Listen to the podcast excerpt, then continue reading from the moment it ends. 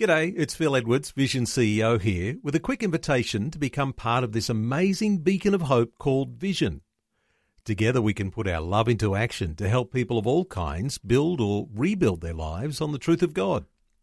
Please consider the part you can play during our upcoming Visionathon appeal, remembering that it's your support that makes Vision possible, including this podcast.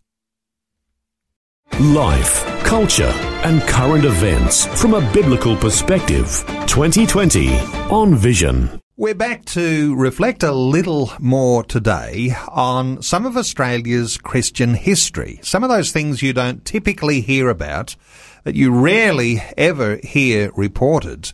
But when you have an opportunity to speak with the author of a book called One People, One Destiny, A Christian History of Australia, we shouldn't miss the opportunity to talk about some of those elements of Australia's history which were so significantly fashioned by Christian faith.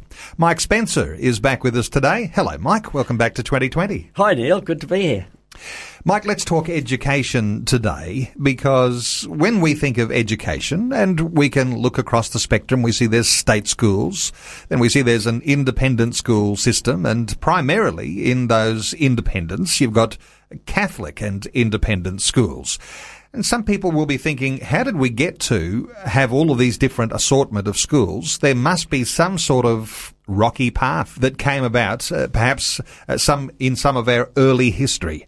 How do you see the history of how we got education the way we do today? Well, Geoffrey Blainey, the famous Australian historian, has stated that Christianity has probably been the most important institution in the world in the last 2,000 years. And when you think about it, if you're talking about the most important institution in the world in the last 2,000 years, you would expect that it would be extensively taught in our schools and universities and colleges. And sadly, that's not the case. Um, but Christians, right from the beginning, felt that education was an essential part of their faith. It was an essential part. It was an essential part to train up the child in the way he should go. Because when he was old, he will not depart from it. And so it was assumed that the churches had the responsibility to train up the coming generation. Of course, uh, when the first fleet arrived and Christianity arrived on Australian shores, then that was the start, wasn't it, of getting a foundation in place that formed Christian education, and all education came from those Christian roots. It was felt, particularly in the case of Australia, which was a convict settlement, that it would be education which would lift the colony out of its de- degradation. And Richard Johnson felt very strongly that education was would be really important in the future of the colony, and so he started schools almost immediately when they arrived. And of course, later into the 19th century, there was real challenges with how the funding model might work to continue the streams of Christian education because there had developed at that point a Church of England Anglican stream and also a Catholic stream of education. How do you reflect on things that happened back in the 19th century? Well, of course, as the population increased, uh, providing education for all the children in the colonies, um, different colonies, became quite a, quite a strain on the churches. And instead of perhaps stepping up to the ball and, and really focusing on education, uh, they perhaps lost the vision a little bit. Uh, and the state started to build schools as well. And sadly, there was an element of sectarianism that came into this because um, it was felt that public money should not be used basically to subsidise Catholic schools. I have to put it bluntly, but the, the, one of the tenets of, of Protestantism was that public the public purse should not subsidise private schools. In fact, this um, this has been called by Geoffrey Blainey the first commandment of Australian Protestantism, which is which is a little sad because the sectarian variants uh, actually basically destroyed the Christian input in education for many years. And given that there has been that sectarian divide, uh, Catholics and Protestants, uh, in uh, in in honour of the Catholics here, uh, when all of that rocky road developed about funding, uh, the Catholics were able to continue the Catholic schooling system because they were paying the brothers and the nuns uh, very little, and so they were able to afford to continue their stream. But the Church of England stream uh, became the state system. Is that a way of reflecting on that history? And so the state then began to fund a state stream, which then took on a secular feel. Yes, the the Catholics uh, were were vehemently opposed to the secularisation of education. In fact, um, Archbishop Vaughan made the famous statement that state-run schools would become, quote, seed plots of future immorality, infidelity and lawlessness. And they were absolutely determined that the state would not take over their education, their schools. On the other hand, of course, the Anglicans and other um, Protestant churches basically let drop the ball. They let their schools run down, and they only maintained their elite schools, which basically became um, closed to the common people and mostly were mostly used by the wealthier people. So then you had three streams. You had the elite schools by the Church of England and perhaps the Presbyterians and others who might have been in that mix. You have the state system now that's being funded by the taxpayer's purse.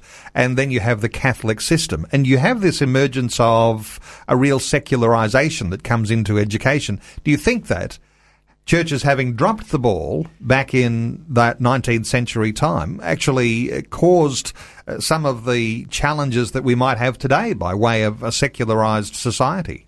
Well, definitely. Um, uh, Russell Ward, who's a historian, and he's a left wing historian, but he's made the statement that most schools might still be under religious control if it had not been for the seemingly irreconcilable differences between different bodies of Christians and even at times between those within the same church. And there was an attempt to maintain Christianity. It was called common Christianity. It was believed that even if the schools became secularized, even if they didn't have any state aid, that they could be still, a Christian presence could still be maintained in the schools by teaching a common Christianity, which would be common right across the Christian spectrum. Unfortunately, once again, the, the churches couldn't agree as to what actually actually comprised common Christianity, and also who would actually deliver it. And so there has been, uh, since that 19th century time, something of a perhaps slow, but it has been a definite watering down of the elements of faith that shaped education from those early years. But it's not the end of the story, is it? Because the churches have realised something of an error, mistakes made in the past, and an endeavour to correct those. And there has been a real turnaround, and and the growth of independent Christian schools has been phenomenal just this past number of decades. Yes, definitely. Um, we can we can credit perhaps the Dutch Reform immigrants for, for this because they were really keen about uh, teaching their children. And so from the 1970s onwards, we get a number of uh, Christian schools being started. We, we've got accelerated Christian education schools, which I myself was involved in for a number of years. We've got Christian community schools. We've got Christian parent controlled schools, as well as a whole lot of other independent Christian schools. And, and then, of course, on top of that, you've also got the, the homeschooling movement and distance education. And I was just reading statistics today that, that homeschooling is actually growing very rapidly as parents become very concerned about what's going on in the state schools, particularly in relation to the morality of the Safe Schools program and other programs such as this. So, Mike, when you look at schooling today and you can see all of these different streams, as an historian, you can look back and you can see where it all came from, where it all started, where it all went wrong, and where there's been some endeavours to fix the issue. Are you optimistic about the schooling system and the presence of a Christian ethic? I'm optimistic about the Christian schools. I'm optimistic about the homeschooling. I'm not too sure that I'm so optimistic about the secular system as it's going at the moment. I think it would take a radical turnaround. Um, Roy Williams, in his book, which he's written on a post God nation, actually talks about education and says it's so how, how important it is that Christian schools and church schools actually teach Christianity teach their children how to behave Christianly. And I believe that if we can train up this generation now in Christianity and how to live as a Christian in society and how to face the pressures of ideas and, and, and temptations in the marketplace, then, then we possibly can turn the whole system around in the future. That's an optimistic view. And of course, there has been a tremendous growth, hasn't there, of recent decades for people sending their children to Christian schools, even though they themselves are not churchgoers. And is this part of what you think people in Australia think? About sending their children to a school where they will actually be taught how to behave. They do recognise that there are Christian foundations, that there are roots to the Christian uh, faith that actually create a different type of person if they're exposed to these things. Yes, definitely. I think many, many Australians, not just Christians, but non Christians as well, are deeply concerned about the way the education system is going the whole discipline question, the whole lack of, of, of moral teaching in the schools, and of course the whole um, emphasis upon um, promoting ideologies which are absolutely ludicrous to say the least.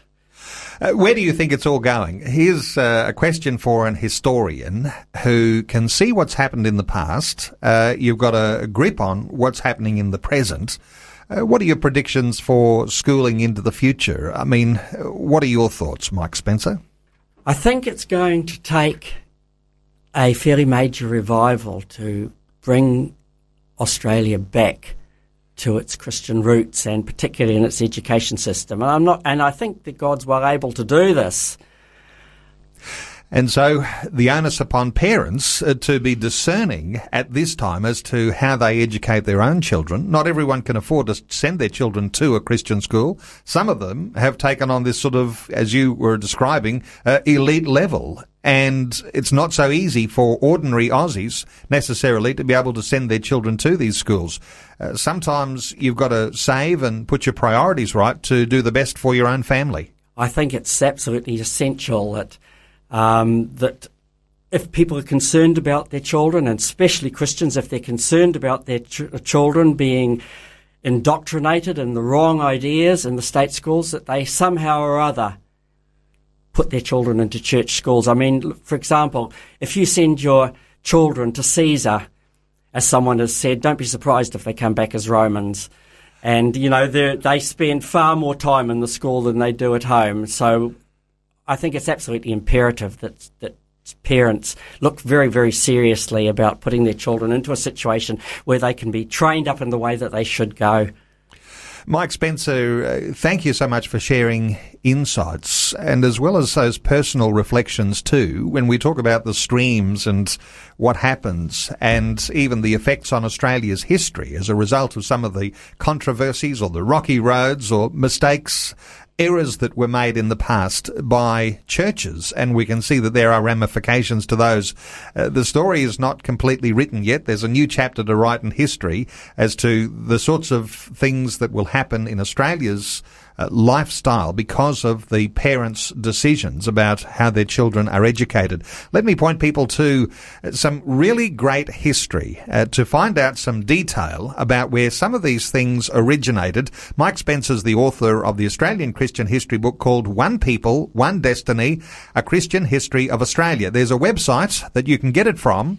It's mikespencer.com.au or you can go to Vision Christian Store and you can get a copy of Mike's book. Uh, Mike, great getting your insights. Thanks so much for sharing them with us today on 2020. Thank you, Neil.